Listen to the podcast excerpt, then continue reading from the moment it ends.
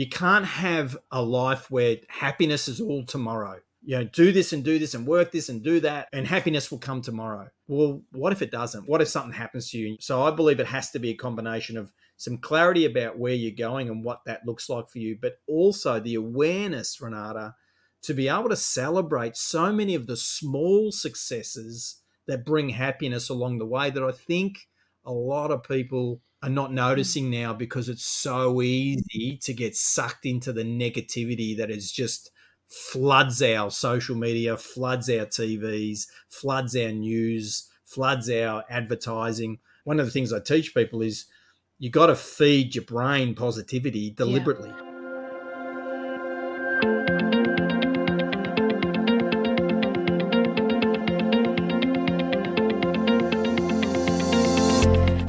Renata Bernarde, and this is the Job Hunting Podcast, where I interview experts and professionals and discuss issues that are important for job hunters and those who are working to advance their careers. So make sure that you subscribe and follow, and let's dive right in.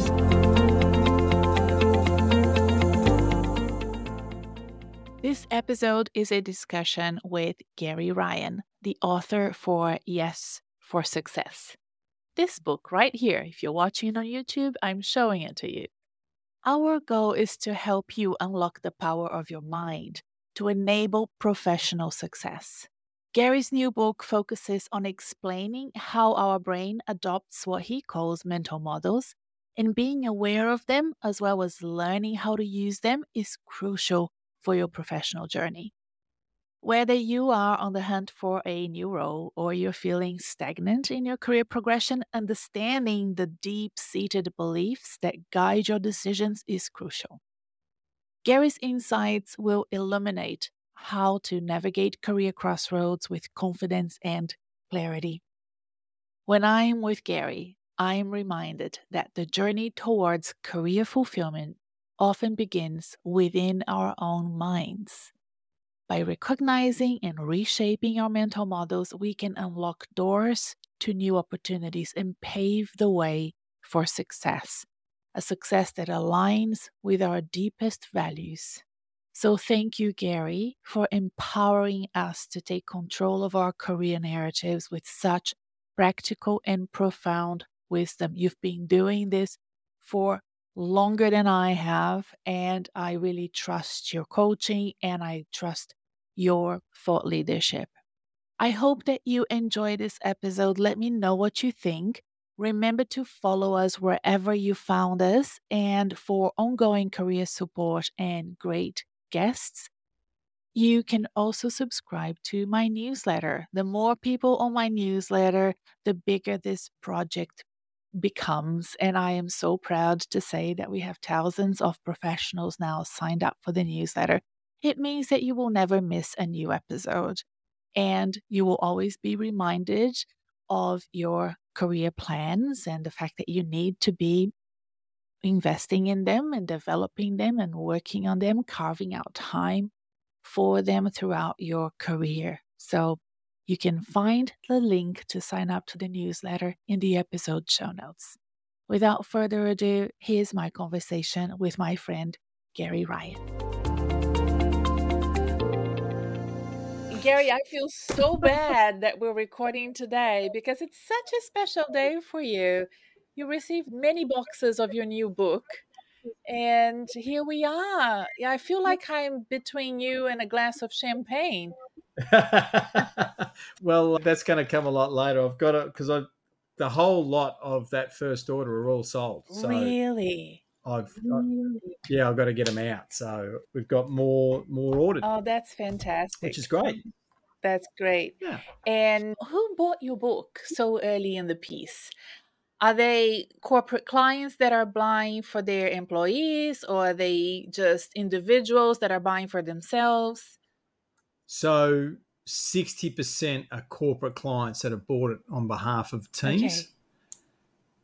And which is not really what I was expecting, but delighted about. And the other 40% are individuals that have yeah, bought it that way. Now, you mentioned that you got a copy. Did you get it through Amazon? I bought it in Amazon. And the reason why I bought it using Amazon is because I have a feeling, and I could be wrong, so correct me if I'm wrong. If you want to write a review on Amazon, you have to buy it on Amazon. And I wanted to do that for you. Yeah. That's my gift to you. Yes, yeah. Well, it's a great gift because that's already there, and it makes a big difference. So, I mean, Kindle's cheaper. I don't know if you like Kindle versions. I didn't though, have so- access to Kindle. I I had the option of a hardcover or a soft cover. Not with Kindle as well. But remember, it's not the first time that this happens. Maybe there's something wrong with my Amazon because when you launched your last book, the the Leadership Matters book, I also had trouble buying Yeah. it. So I think it might be could it be my. My my Amazon because my Amazon is all over the place. Sometimes I access the UK Amazon, sometimes I access the US Amazon. So it could it could have been that I was in the wrong Amazon platform. So, not Australia. You don't go. Oh no, I do. I do. I just don't remember which yeah. one I used to buy your book. Yeah, because Amazon had my book up until yesterday in three different spots, or was it two days ago? It was very recently. Had it in two different Uh-huh. spot, uh, three different spots. They weren't together, Ah, and and I'm like, oh no, they need to be together. So I contacted them, and within oh, less than twelve hours, they put them together that I could see. So I'm like, yay, they've got them together. But okay, because yeah, because the Kindle version's been available for probably nearly a month now. Oh, okay. Um, but I don't. Yeah, but I don't know who gets Kindle. uh-huh. Yeah, it was the 9th of October. Yeah, it was actually it's a month now because it was the 9th of October when we launched uh, with Kindle. But then the the whole I had some delays with Ingram Spark because they're my global distributor for the for the book that's purchased anyone through anyone other than Uh-huh. me. So I, I don't know who the I don't know who the purchasers are. I don't know how many there are. Is there like a six month delay before I get the data? Yes. Oh, that's so interesting. and- One day, Gary, one day we're going to sit down. You're going to teach me how to write a book. I'm not there yet. I'm just Well, too I'll- lazy for that. That's not true. You are no way you to you would have an awesome. it's a book, different way of working that I uh, it's too long form for me. I don't have the patience for it. Yeah, but what if your book was just a collection of your articles? Yes, that you already. that would work. That Um, could work.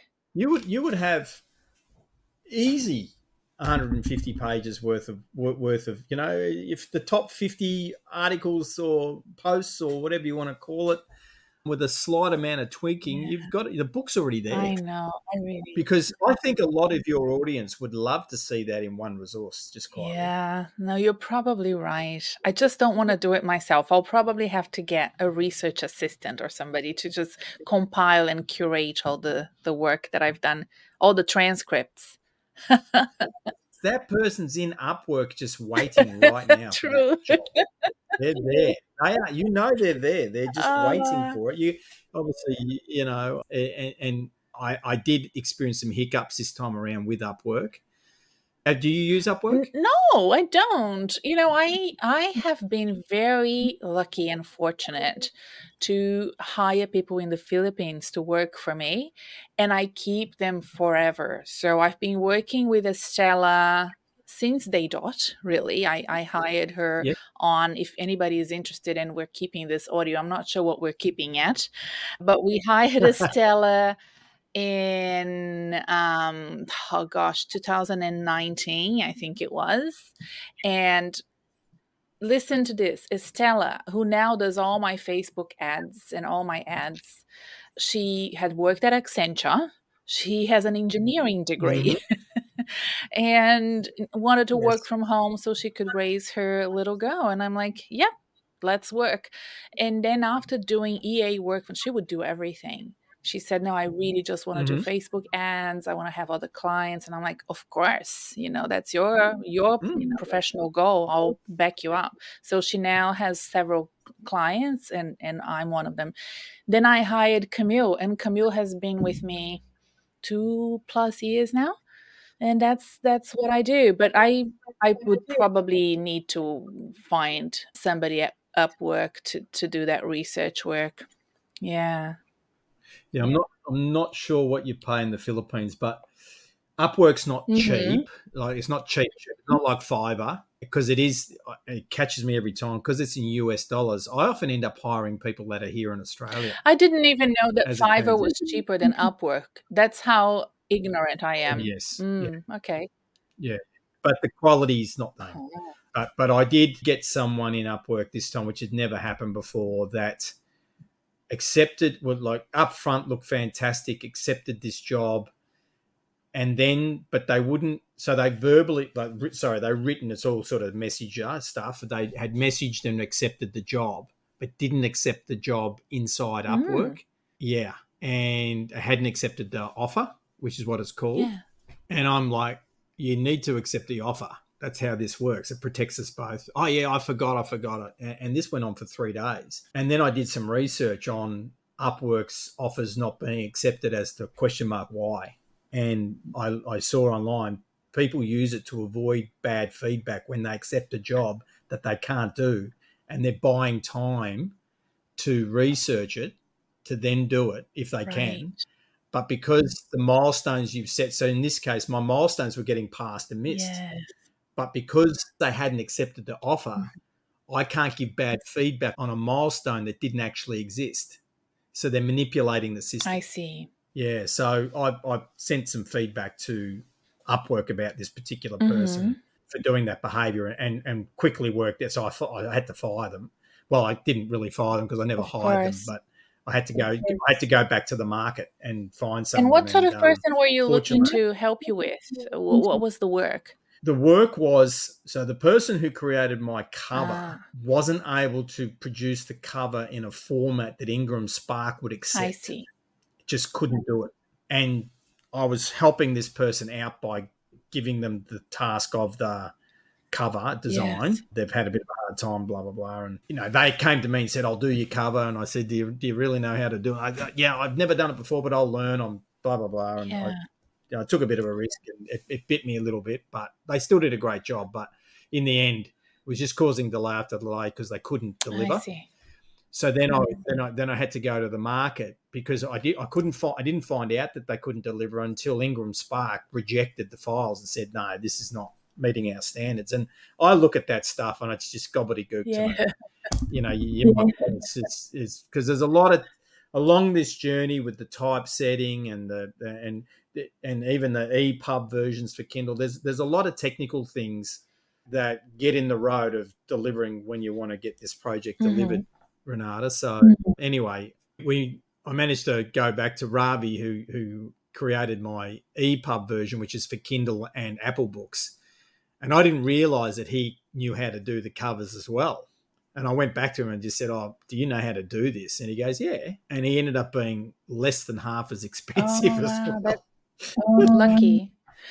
So that's so very interesting. Just so you know, in the future, a lot of people ask me this where did I get my logo done for the job hunting podcast? And I did it using a design platform called 99 Designs. Have you heard of them? No. 99 Designs is awesome. It's Australian, but it's now global. It's like a Canva thing. It started here, but everybody uses Oh, it yeah. and it's ex- equivalent to Upwork for design. So if you Hmm. want a podcast logo or a book cover or a website, anything that's design related, you can go there. And this is the thing you say, I'm willing to spend $200 and this is all I Mhm. need. So you give all the specs and then it's a crowd funding thingy, a crowdsourcing thingy. You will get like 10, 20 different designs and then you can choose from them and it's Yeah. amazing. I feel really bad because so Oh, many okay. designs were high quality and I only chose and paid for one and I feel like the others spent a lot of time you know doing things that I didn't pay for but I ended up with a Oh, I great. I, you know what I mean like I ended up with a great logo I think I, I love my logo so I really think I, I did well Oh, it looks Yeah. great. Yeah. It's so I see. So that means people do work Mhm. and they know they're taking a risk and they might not get paid. Yeah. In fact, there's a higher probability that they won't get paid. yeah I don't know if I agree with that yeah, yeah. I'm just my, my brain's just processing that at, at the moment. I feel bad. But look, I Yeah. I was really I mean, I hope that I was nice and like I thanked every one of them individually. And like I said, you did a great job. I really liked what you did and explain why I chose, you know, the one that I did and and yeah, like I felt bad, but but I ended up with a good logo. Anyway, 99 Designs is quite well known platform for design. Listen, this is our second episode, and I'm not gonna make a huge introduction about you because I'm gonna redirect people to listen to the first one so that they can get the full picture. But I want to say Mhm. it's been oh my gosh i'm terrible with maths of 15 years since we first met can you believe it? Yes. it's been that long and i think the reason why we have so much respect for each other's work is because uh, we both come from a, a similar place of servant leadership style i think you know i really Mm. we have different styles of coaching we have different styles of clients we have different you know you do more consulting than i do but we care a lot about what we do and we're passionate about what we do and you and i are privileged to do what we want to do. You know that is such a privilege right? To actually enjoy what we do and have fun doing it. And you know from mm. time to time things go not so good but we've you know you've been doing this for way longer than i do and i look up to you in terms of resiliency and grit and your ability to always be coming up with something new and exciting for your own practice because you don't want to stop mm. and just do the same thing over and over again so now you wrote this book Yes, for success. And I want to know all about it. I mean, I know a little bit about it because I read some chapters already, but I I want you to explain to the listeners why did you write a second book? It wasn't that long ago that you wrote, wrote Leadership Matters. So why did you feel the need to write Yes for Success? So it's actually my third book because my first book was in 2010. I should know that because I know I have a testimonial on that one too. Oh, I forgot. You do, Renee. That's and that was focused on young That's professionals. So then, Disruption Leadership Matters was two years ago. Just now, it was in fact not quite the the twenty first of November, two thousand twenty one, was when that book came out. But Yes for Success was largely written ten years ago. Mm. and it was where so where it came from since 2013 i've had an online program called yes for success which is about life planning and life balance and life harmony and execution and supporting through execution and in 2010 i started facilitating live workshops of that largely through monash university and in particular the monash business school and over a period up until 2018, I had over seven and a half thousand people go through that program. Wow, that's a lot of people. Yeah, to rave reviews, and I, I always had I needed to write the book. Now I'd created the online version of the program, and that includes transcripts for all of the ten modules. So those transcripts are in fact the basis of the ten chapters. There's now eleven chapters in the book, but the, they formed the basis of the book. And I was always going to go and use those transcripts to write Yes for Success. However, starting with transcripts turned out to be harder than starting with a blank sheet of paper because transcripts don't really line up for a, a correct book very well because they're just what you say. And because of the way I speak, it it's not particularly gram- grammatically correct or any of those sorts of things. So it turned out that it was um, quite a dilemma. So then it still comes to your question: Well, well, why yes for success and why now? And the truth is, is that because of what happened to my business in the first week of the pandemic, which after after which I wrote Disruption Leadership Matters: Lessons for Leaders from the Pandemic, and, and I, I, took uh, the opportunity to practice what I preach in Yes for Success to look for opportunity when bad things happen. And 90% of my business stopped in five days. In five business days, 14 years of work came to a screeching halt. Now, some of the things that I believe in that Michelle, that's my wife, and I have practiced is having a financial backup plan, which we had to execute. But to be brutally honest, we weren't expecting that we would need to execute that for multiple years like we ended up having to do. And I had to go back to practicing exactly what I preach in Yes for Success to get us back from the brink, so to yes. speak and to you know lead our family through that challenging time seven people living in the same household through the pandemic you know young adults through to you know not quite teenage you know still still in their single digit age group you know it was a, was an extremely challenging time as it was for people all around the world but i really had to put into practice what i preach mm. and mm. it works it's worked again like it's we're back and Renata. So basically, on the first of June of this year, I Michelle and I just agreed I have to write this book. And as I've done with the other books, I just set a date, which was the date being the month of November. I have to have this book out by the month of wow. November. And in technically, we had the Kindle version out by October. So a lot of it was written, and I've been extremely busy with my business as a result of putting into practice what I preach in the book. But equally, Renata, something that's really, really struck me, and I don't know if it's the pandemic that's brought it to the surface or not, but I just, I'm engaged with so many people that just don't believe they're extraordinary. Mm-hmm.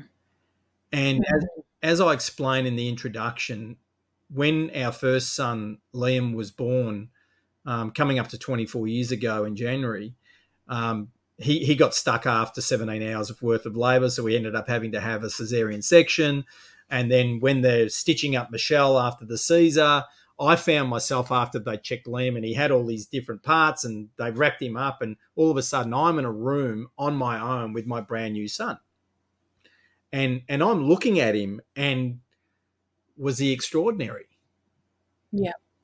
And the answer is 100% he was. Yes, absolutely extraordinary. And it's like my job as your parent is to help you be extraordinary for mm. the rest of your life, to help guide you and encourage you.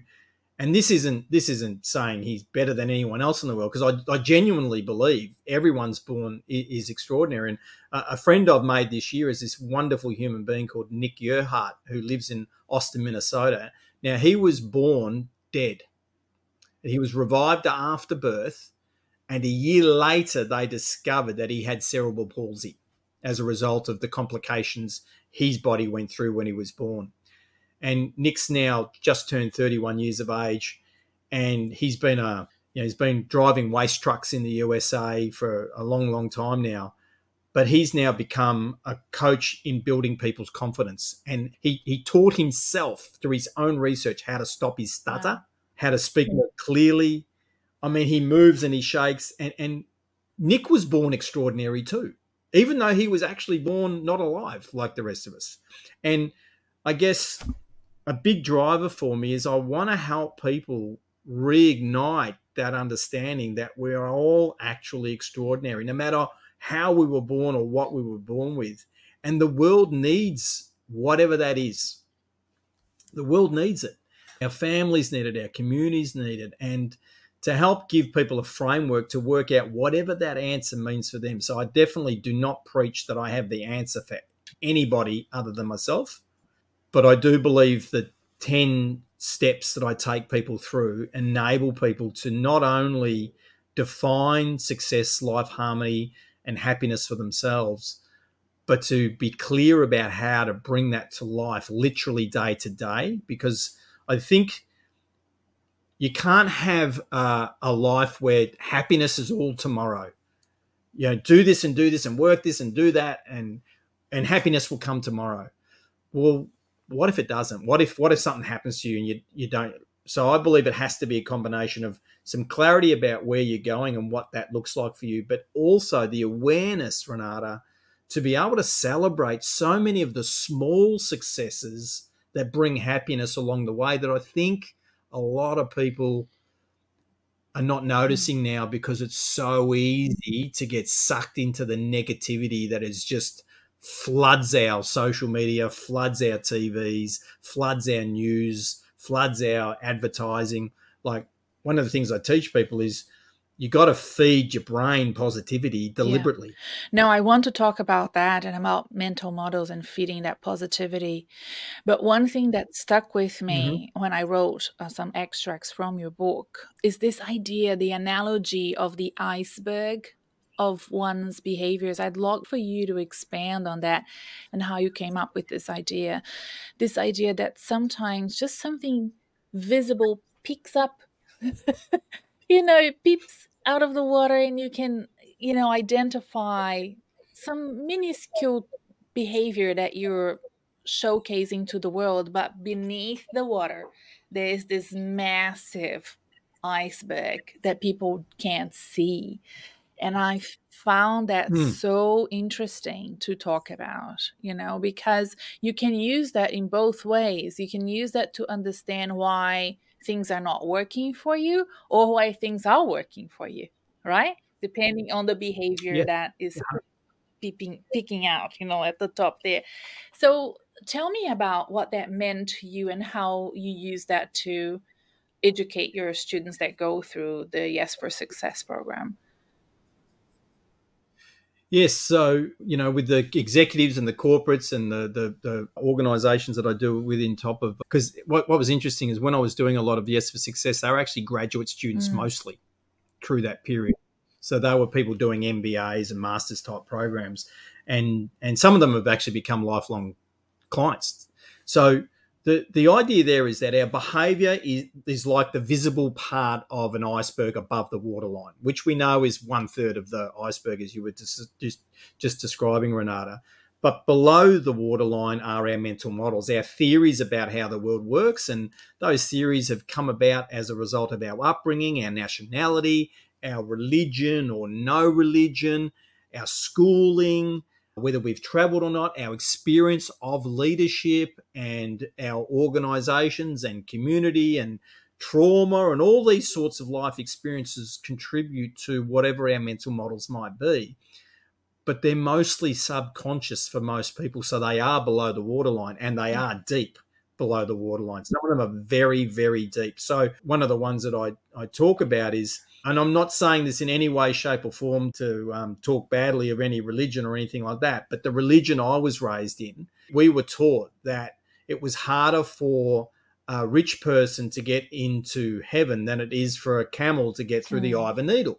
That was, I, I can still remember being in church and hearing that and going, gosh, it's bad to be wealthy. You know, this mental model gets formed. And then, you know, for long periods of your life, it's, it's as if anyone that is wealthy must have done it in a mm. bad way. They're actually not going to heaven, right? Now, I'm not now many decades later, you know, to be brutally honest, I still struggle with that mental model. It was so deep, right? Now, I don't agree with it because one of the things that I've learned and, and one of the things that we're able to do through the pandemic is we were literally able to support directly support a family in Indonesia that we'd only come across because the, the husband had been our driver when we were in Bali. And he's, and I remember reaching, I reached out to him at the start of the pandemic because we heard how bad things were in countries like India. So, how, how are you doing? All the businesses' cars have been taken off from off them from the banks within two weeks of the start of the pandemic. Not only was it their family, but their village who sort of all mm. relied on this family one way or another for ripple effect of work, mm. had nothing. And so while we was, you know, as I said, 90% of my business went out of the out the door, but we were able to support that family and in, in a ripple effect version, help that village for two and a half years. Now, if you're not wealthy enough, you can't do that.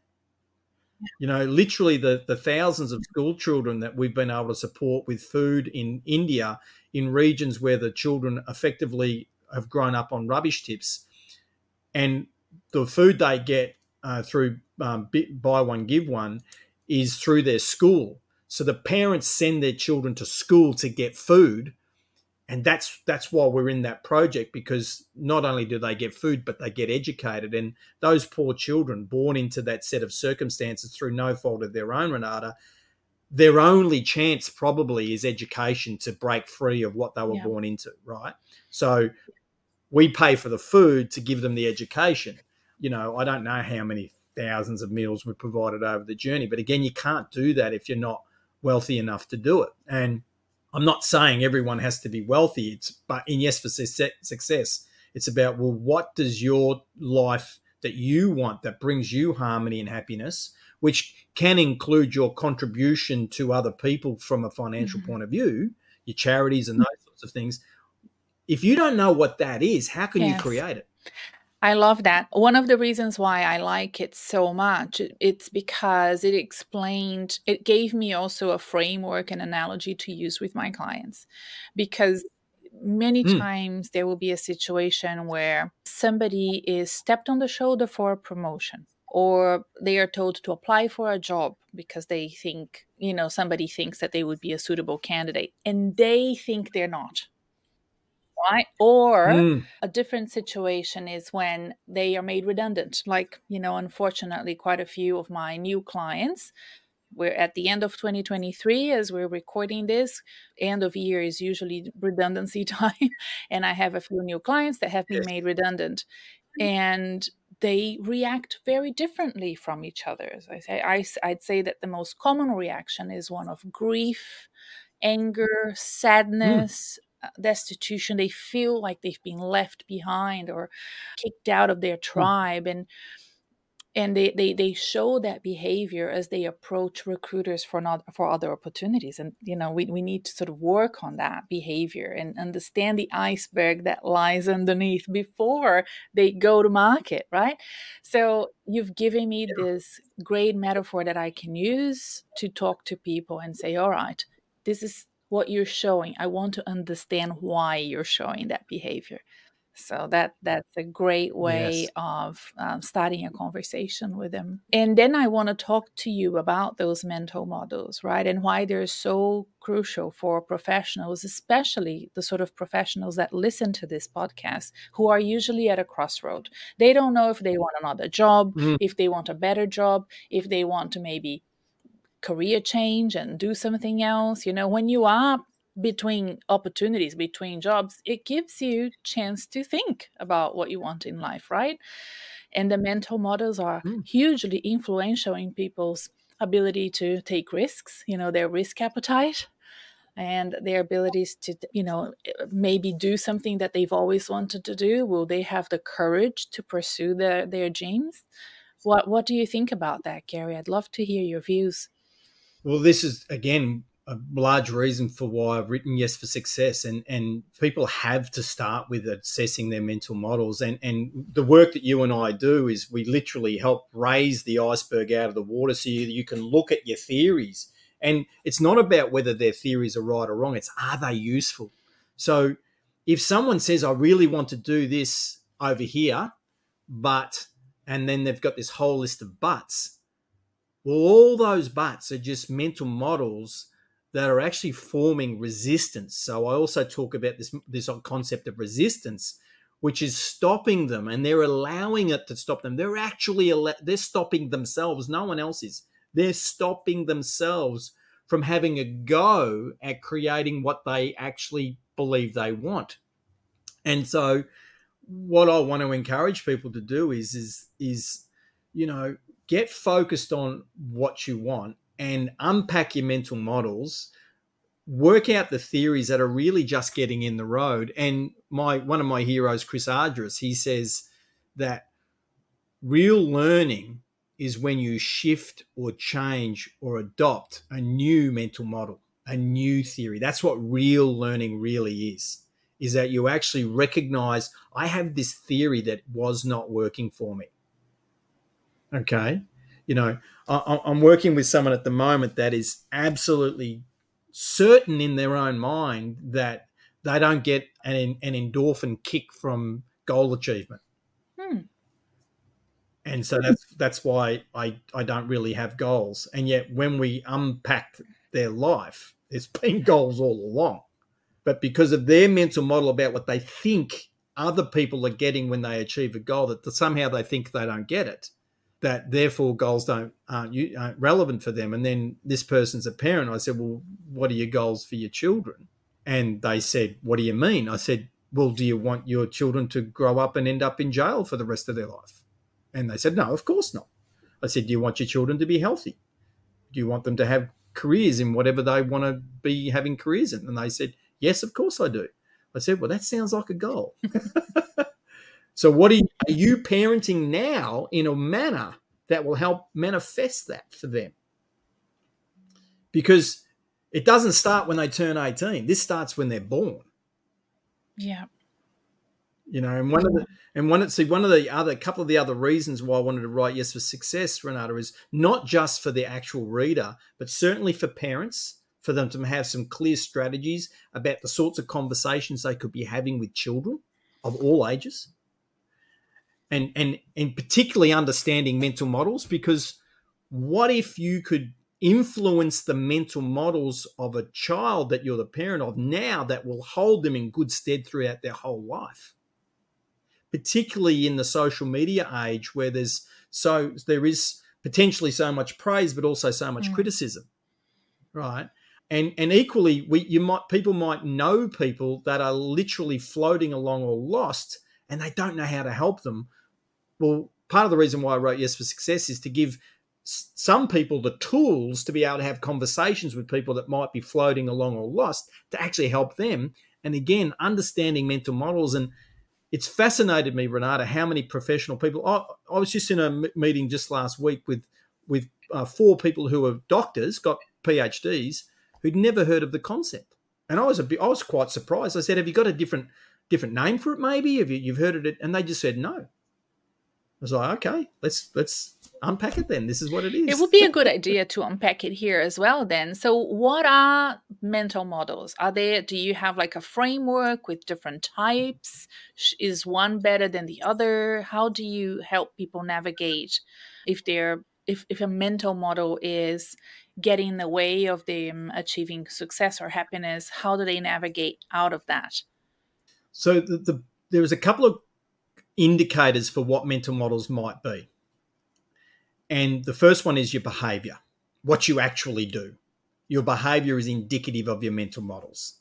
So if if health and fitness is important to you, you're probably taking action around your food intake and your physical activity you're probably doing work on your mental health and you're probably doing work on your spiritual health, however you might choose to design that. That would be observable and recordable. Yeah. Now, you might not be able to verbalize your theories until you hear an episode like this.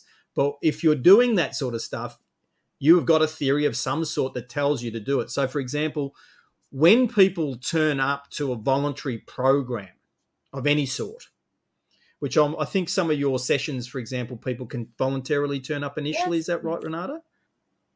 Yeah, yeah. So those folk are displaying through that behavior of turning up when we both know lots of people register but then don't show right. up, right?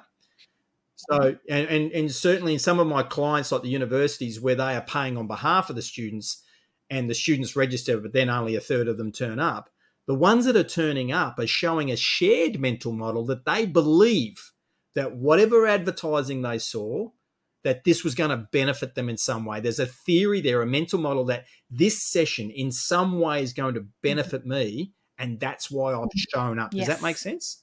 So, our your behavior is a very strong indicator for your mental models. The second one, which is not as strong but quite strong, is your language particularly your self talk. Mm. The way you speak about yourself is a very strong. So, for example, one of those people I was mentioning a bit earlier was said that I'm, you know, was was kept saying, "Oh, I'm horribly lazy. I'm horribly lazy." But that was part of excusitis, as I call it, for not doing things that they had supposedly committed yeah. to doing but they've got this yeah. mental model, this theory about them themselves, a very deep one in this person's case, that mm. they're lazy. So what they do is they then match their behavior to their language. Yes. So one of the things with our mental models, and, and your, your audience will be will understand this for sure, Renata, is us human beings like to be right. Yeah. Anyone that has a life partner knows this to be true. yes. we like to be right. So, what we do is we go and seek evidence or create evidence for ourselves that matches whatever our mental models might be. So, if we have self talk that's negative, we will behave in a way consistent with that negative self talk to create the very negative outcome that maybe we don't, well, probably we don't want, but because we say it, we create it. Yes. Gary, that that's fantastic. I I've been thinking a lot about this very thing because of the work that I do, right? So the the language in fact shows up and denotes or correlates to your mental model in the way that you write your cover letter for your job application in the way that you talk about yourself when you're answering interview questions, in the way that you walk into an interview and walk out, and what you say as you walk in and you walk out. Those are like important touch points. And when I do interview preparations with clients, when they book consultations with me or when they work with me ongoing, that's usually what we work on right? Mm. so in a way if it's a consultation we kind of have to re-engineer that because i don't have a i don't have the bottom of the iceberg to look into because it's only an hour right? Like but i know it's That's not going to get them the job if they use that language and if they approach with that attitude.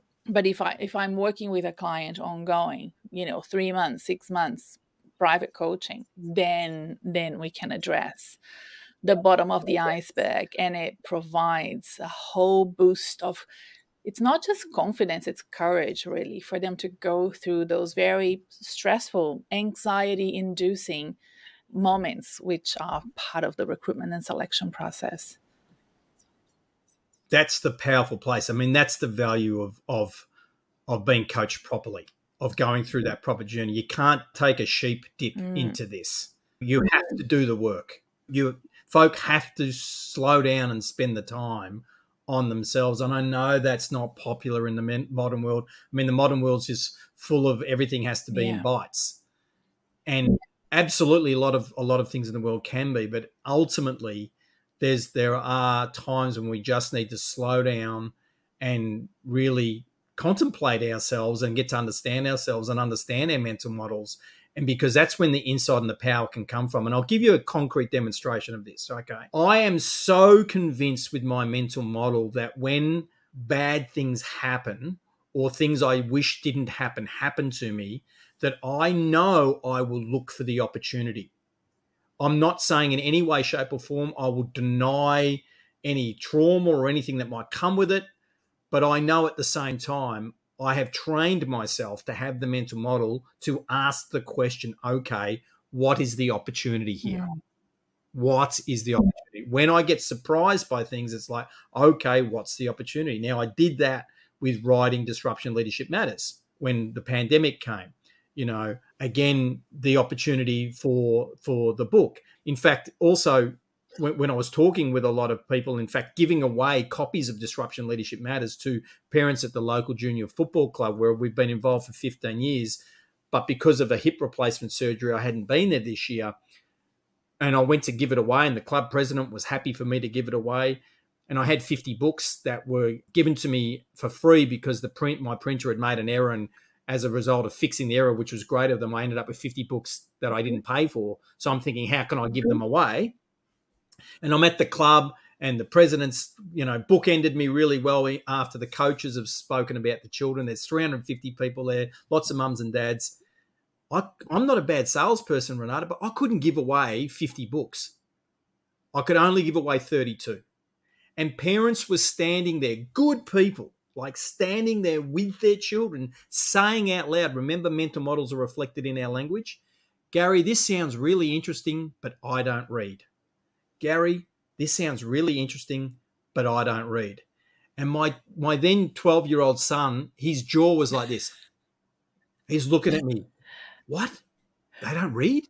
And I'm also thinking, particularly for the men, because I know this to be true with conversations with them, I know you read your betting mm. app. So I know you read, right? So, you know, I didn't want to, of course, I was respectful and I wasn't going to say anything in front of their children in any way, shape, or form or, you know, try to push them to take a book. So it's literally a five minute drive home, Renata. And on the way home, I, again, I'm like, all right, that was a surprise. That's not how I expected that to go. I didn't expect to have 18 out of 50 books still in the box. Hmm, what what can I do? And straight away I thought, you know what? They're not telling me they don't read. Of course they read. What they're saying is they just don't read a physical book. They're not going to read a traditional book for because whatever reason, I bet you a lot of them, their mental model is readings for school, and I didn't like school, so I don't read. That's the like mental models actually get stacked on each mm. other as well. So they've shut themselves off onto the world of reading, right? And I don't know. If you know people like I have in my life who could not read as an adult, who would give anything to be able to read, you would never say I don't read. Anyway, so that's the, so then I said, well, actually, I own the I own the Audible and the Kindle versions, but I also own my own ebook and my own audiobook versions that aren't Audible and aren't Kindle. I can give them away for free. So what if I give that book to them for free? For the people at the football club, the people that had said that they don't read Renata. And then immediately my brain went with this idea of what's the opportunity How many other people in the world think the same thing? Who maybe scrolling and reading won't feel like reading or listening won't feel like leading. Why don't I just give away 10,000 copies?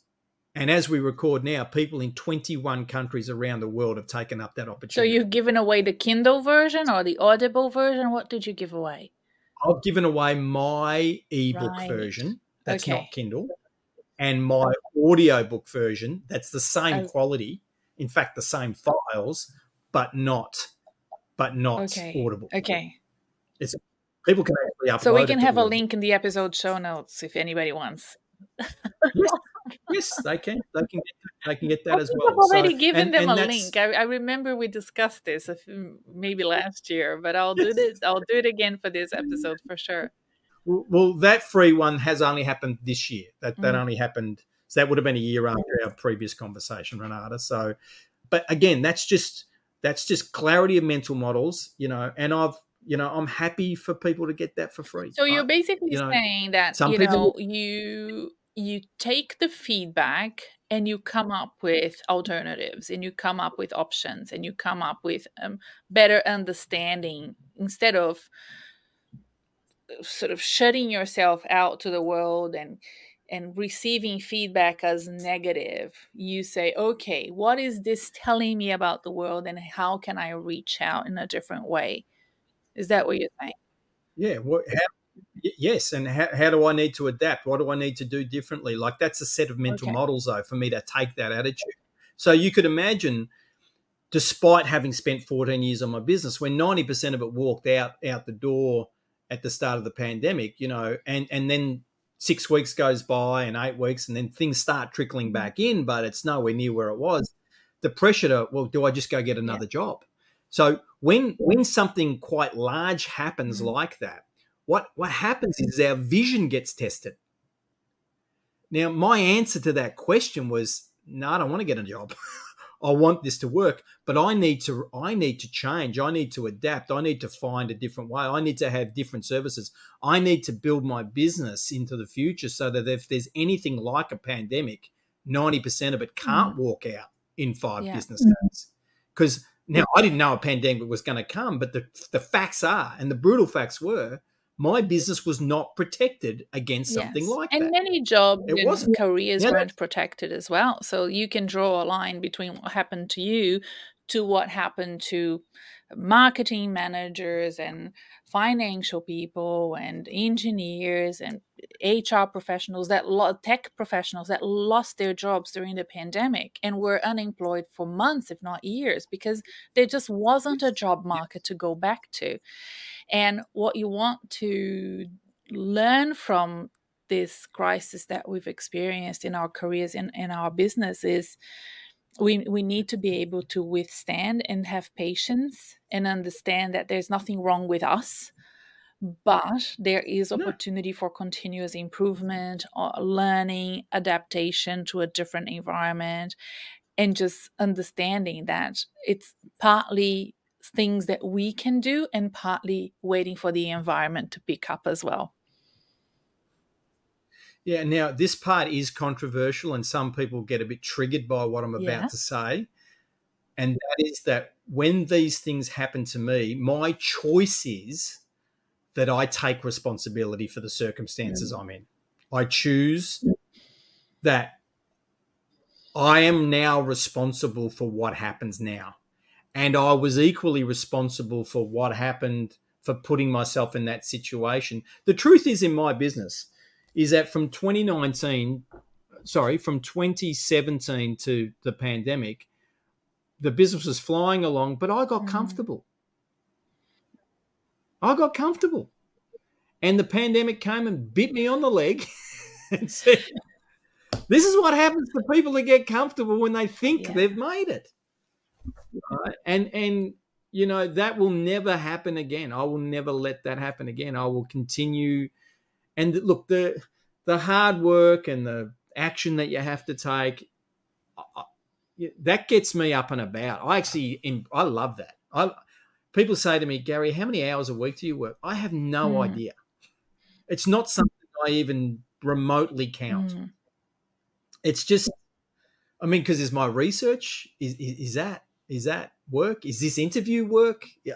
Like, would I prefer to be doing this interview than sitting in front of the TV watching, I don't know, the news? I can promise you, I much prefer to be here with you, Renata. Well, especially these days, the news is just so sad and That's right. horrible. Look, before we go, I need to address this with you because I think it's so important. It's this idea you mentioned before about the shared mental models when the students that came Mm. had the shared mental model.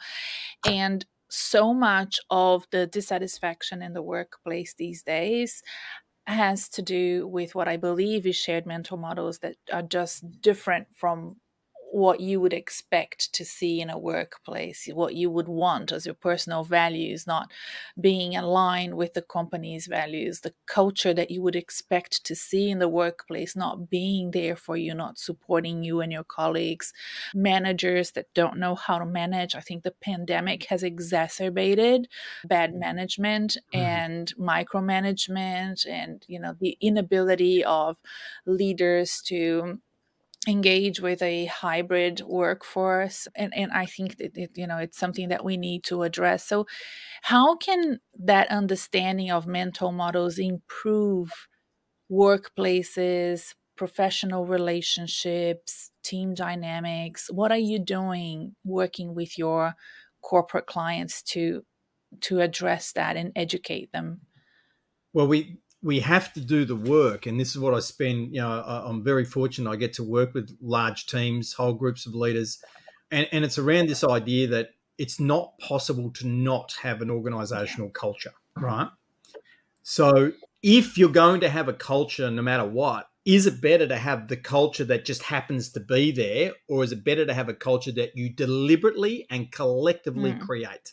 Now, the answer is pretty obvious. The one you collectively, deliberately create is going to be better for everybody than the one you just happen to get. Now, what that means is you got to put some time and effort in with the people, with the leaders to talk about well, what does that culture actually look like? And what are some fundamental shared mental models, shared policies, shared procedures, shared structures that we need to put in place to enable that culture to be manifested? Yeah. And and unless you do that work, you will actually get the culture you just get. And that is causing insurmountable damage to people in the workplace that you would witness in your work. And I certainly witnessed it in mine. I mean, it's extraordinary that we have a circumstance where the average age of a leader being trained as a leader is nearly 47 years of age now. It used to be 42 in 2012. It's actually gone Mm. up. And that's through research through Jack Zenger and his partner, business partner Folkman with Harvard.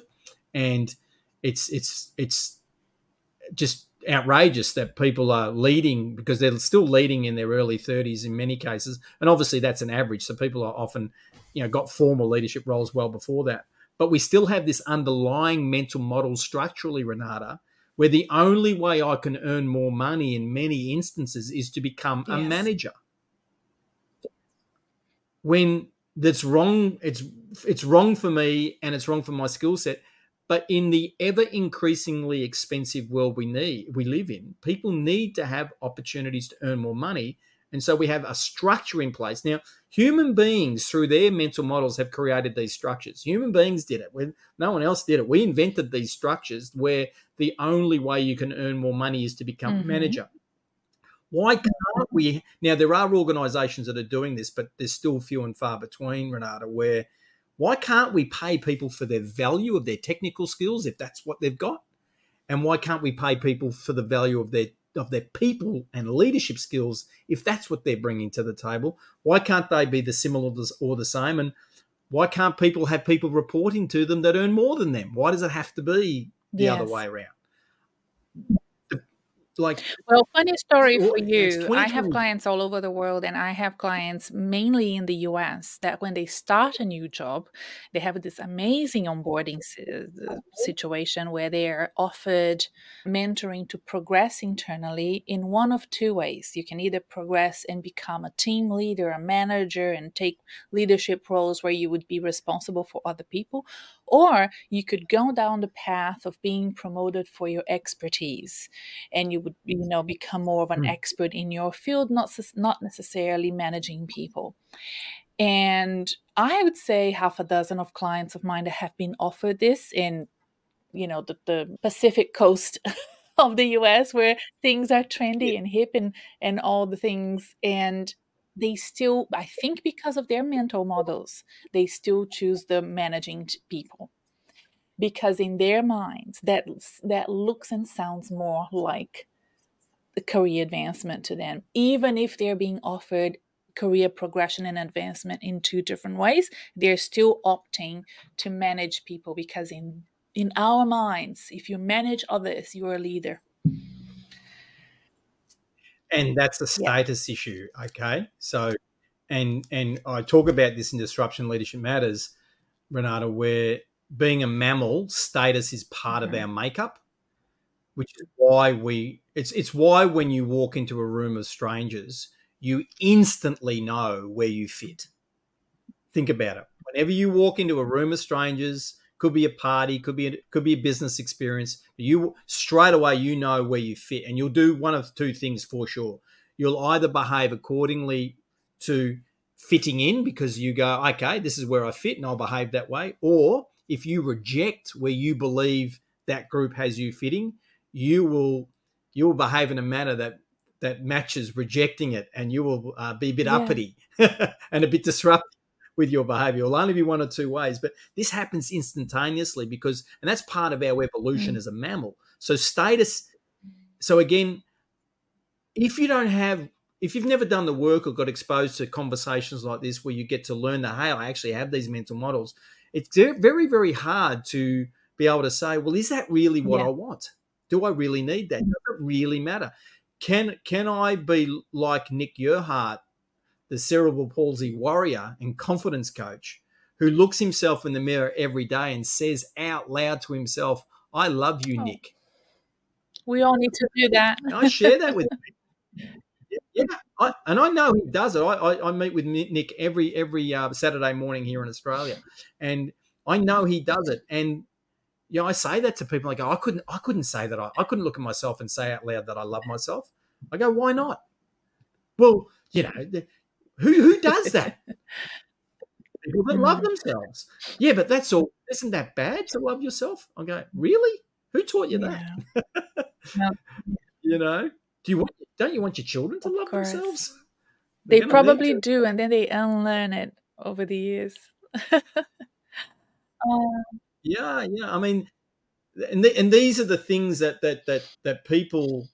There's so much that we're holding ourselves back on ourselves, and you you would see it so much in your own work. And and what's brilliant about our work, Renata, is when when people have these breakthroughs and they go and do things that they didn't think was possible, like you know, I, I- I've, I've, I've, it wasn't a deliberate strategy or anything, but I was asked to coach a, a person who was a very reluctant leader, mm, a very, very, a very reluctant leader in her late 40s.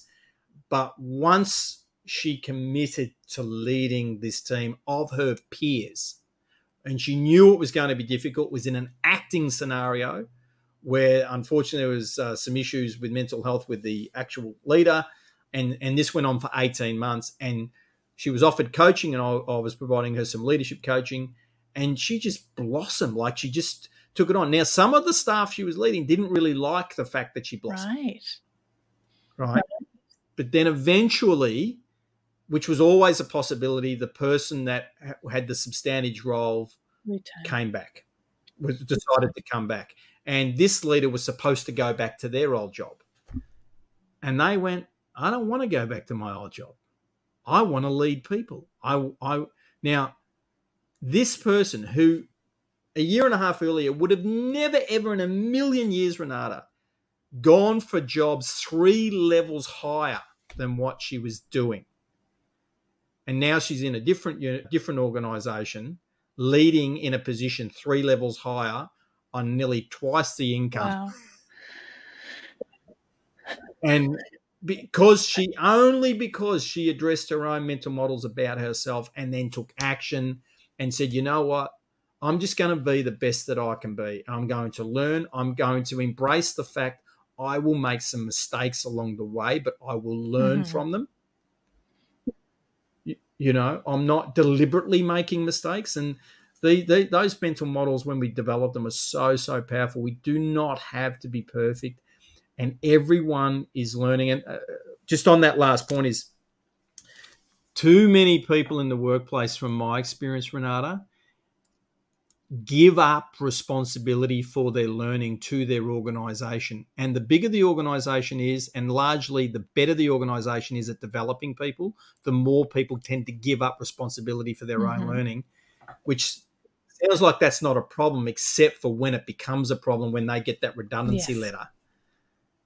They've- And they've actually not been responsible for their learning. I say to people, please, please, please adopt the mental model like anyone listening right now, if you're not doing this, please from today forward, please do this. Adopt the mental model that you are 100% responsible for your Mm. learning. You be proactive with your learning and take anything your organization gives you as a bonus. And good organizations will give you fantastic bonuses. But if your mental model is that I am responsible for my development, you will be reading what you need to read. You'll be listening to the sorts of podcasts you need to be listening to. You'll be taking courses on the side that you might even pay for yourself to enable you to have the, the, the skills and attributes and characteristics and capacity to do whatever it is you want to be able to do to be valuable in the world. Yes, now that's a great way to end this conversation. I wish we could go on forever, but I I think that reading your book will make my job so much easier. You know, if my clients read your book, if the listeners of this podcast read the book, because the job hunting podcast exists to educate people on the importance of what you just said taking control over your learnings. You know, I would expand that to taking control over your career, your professional development, your career advancement. It belongs to you. It does not belong to your employer or to anybody else. You should do with it whatever you want to do it, not what your parents told you 30 years ago, not what you, you know, think society expects of you now. It's whatever you want to do. We are quite privileged in 2023 that we can make those choices. It may not happen next year, but if you invest three years, five years, it may really be transforma- transformational for you. So I think I can't wait for my copy to arrive so that I can read all of it. and I thank you again for coming in and sharing with us. You know, you're always so inspirational, so inspiring, and you have such great energy as a podcast guest. I hope that you not only are very successful with your own podcast, which I'll link in the episode show notes below if people want to check it out, but I hope that you get access to other shows as well to promote your book and the work that you do, Gary. Thank you so much for being here today. And thank you, Renata. And I love your work. And if folks, if you haven't picked that up, I'm saying it out loud. I love Renata's We're big work. fans of each other, Um, aren't we? yeah, and it's and it's authentic Yeah. because and you know this this is another thing like like we're colleagues we're you know we're supporters of each other we, we don't see each, each other as being in competition because we're not. Yeah. the world's well and truly big enough for us. We probably need more folk like us who, who are in both of our networks of course as Yeah. well. So you know we we want people genuinely to be successful and be happy. And it's better for our communities. It's better for our society. The more the more people that are feeling strong in themselves and, and feeling clear and know why they're doing what they're doing and taking responsibility for their careers and for their learning as you've just said renata the world's actually a better Yeah. place and I, I want that for my kids Absolutely. so there is a selfish reason Me too. All right, my friend. Thank you so much once again. no worries thank you